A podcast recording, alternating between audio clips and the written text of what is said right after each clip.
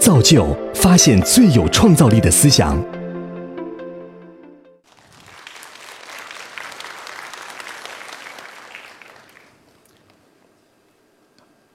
在上海这个魔都，房事儿，它是天大的事儿。在今年年初的时候，这个中国社科院社会学所，它发布了一个数据，他说中国的自有住宅率达到了百分之九十五点四。那么这个数据呢，引发了很多人的争议，大家在网上都吐槽。然后其实我们也发现，在日本。它的这个三大经济圈的这个自由住宅率只有五十七左右，而经济发展程度特别高的德国，它的自有住宅率百分之四十三。那么我们不妨要问：为什么中国人这么喜欢买房子？我想这背后呢是有中国文化的一些传统的因素在的。就是因为拥有房子，拥有一块土地，它是一个人财富，它是成功的一个标志，所以我们大家都要拼命的，比如说把自己的积蓄拿出来，把自己的父母的积蓄，甚至岳父母的积蓄都拿出来，也要去买一个小小的房子。咱们为什么不去租房？其实，租房的背后啊。其实大家都看到的是什么？叫安全感的缺失。我们都有过租房的经历，可能你经常会担心这个房东会涨价，然后什么时候呢？可能这个要把要被赶出来，等等，这是一个不安全感。然后在上个月的时候，广州市它发布了这个租售同权的这一个政策，它背后其实是一个。社区的平权，就是无论你是在这里买的房子还是租的房子，都同等的享受咱们这个社区的一些设施。这里面最震撼人的就是，无论你有没有这里的户口，你都可以享受到周边的这个学校，就是可以入学，大家实现了这样的一个平权。所以我们看到，像租售同权这样的事儿。它最终导致的是社区归属感。本来我租房子，我在这里没有归属感，而现在租了房子，有这个租售同权的政策，我也可以有了社区的这种归属感。那么社区意识呢，其实也是从这里面产生的。租售同权其实它背后它的一个大的社会发展趋势是什么？其实是一个低欲望社会逐渐的在来临。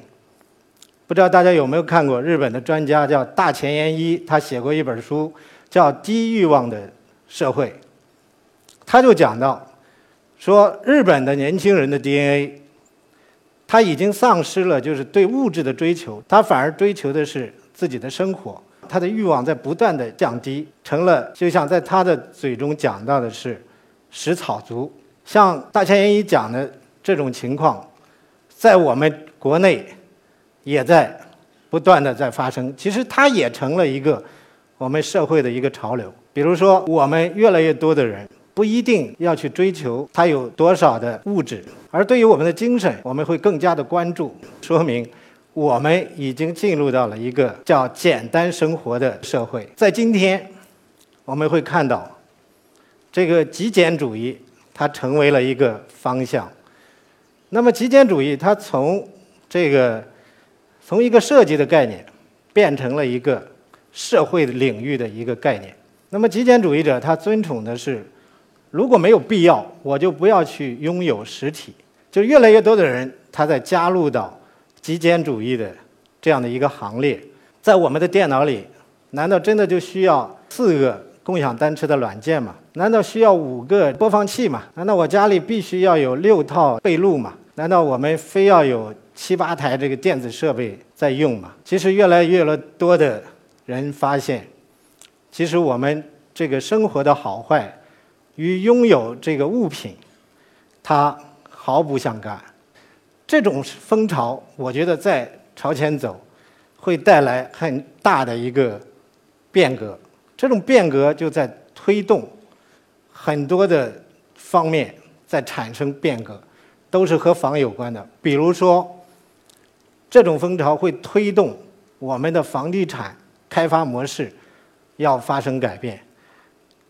在中国有一些极端的案例，我看到，就是和一些房地产商交流，他说我们在拼命的追求一个快速的发展。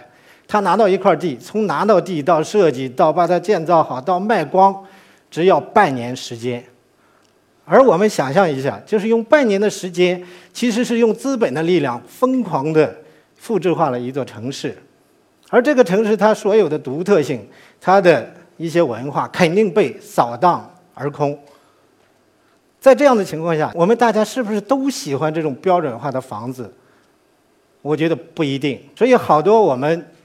政府的一些官员，包括有一些这个一些地块的开发商，他们已经有了这样的观点，就是我们不一定要用大的资本的房地产企业进入，我们需要一个小的房地产商进入，他只要看中这个场地、这个地方，他能够认同这个文化，他能够对这个文化的培育他有兴趣，然后他慢慢来做，打造一个精致的房地产的一个。社区，所以这种思想呢，得到了越来越多人的一个推崇。我有一次和一个比较出名的房地产商的一个老总在交流，他说他将拿出一块地，这块地的百分之三十股份是他的，而另外的百分之七十，他想交给大家众筹。那么这样的一个概念就意味着我们在后面所有的这个房子。到底设计成什么样？里面有什么样的功能？然后有什么样的服务？甚至包括房型的设计，甚至也包括是不是我们为宠物要有更多的考虑，它都可以有这么多人来共同来决定我们这个房子、我们这个社区的未来。这样的一个过程之后，其实对于我们每一个人来讲，我们就有了选择自己邻居的自由，以前这样的自由是没有的。然后我们想，这样的一个大的风潮的背后，也在推动着一个租房产业的转型发展。然后大家都知道，近期这个长租模式受到资本的青睐，得到了上亿美金的这样的投资。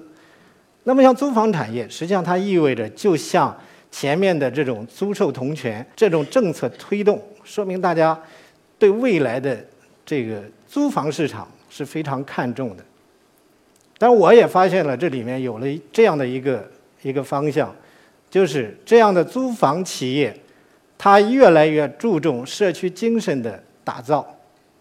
我在和其中的一个租房企业的老总在交流，他说：“我现在正在考虑为这些租客。”建造更多的公共空间，这些公共空间包括咖啡吧、图书室，包括一些做沙龙的地方，包括包括一些工作坊的一些场地。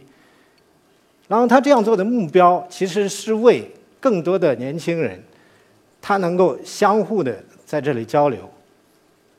而作为我们的租客，其实他也希望能够和自己一样的人住在一起。然后我们可以一起来讨论一本书，可以去讨论。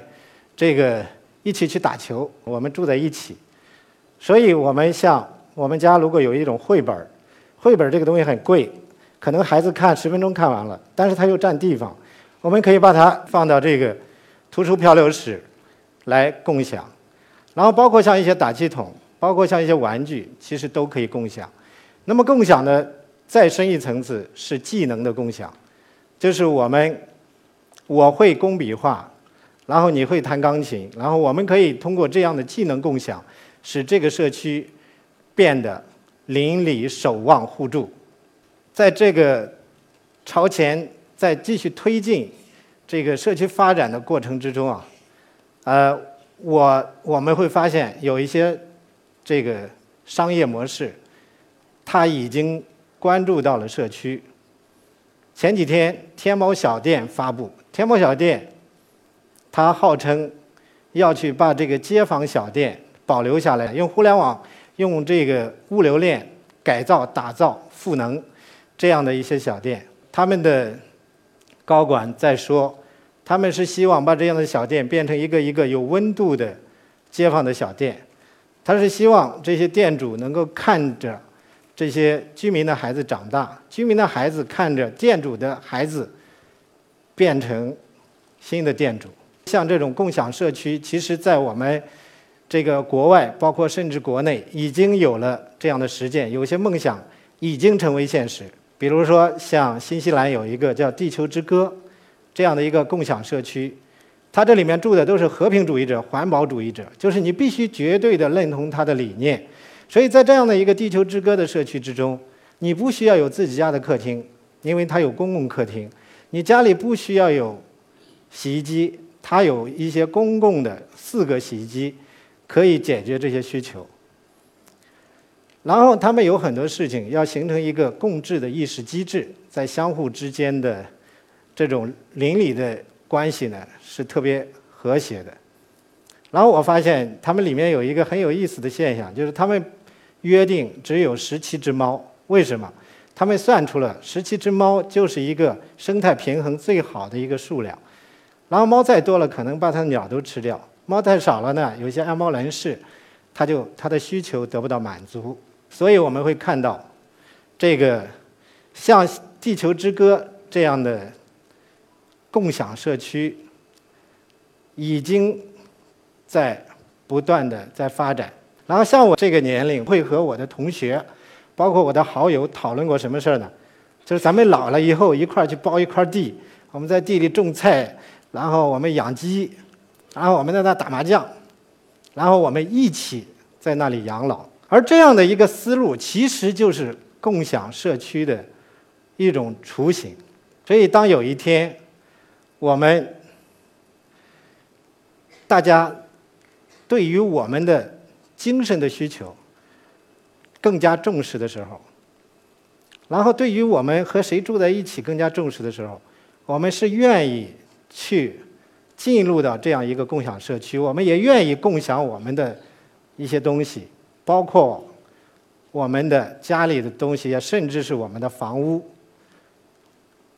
然后最后呢，我想总结一下，其实就是在未来，物并不重要，然后体现社区精神的这个社区共识是最重要的。人和物的连接并不重要，人和人连接的共享特别重要。在未来，住在哪儿并不重要，和谁住是一个最重要的问题。这就是未来。谢谢。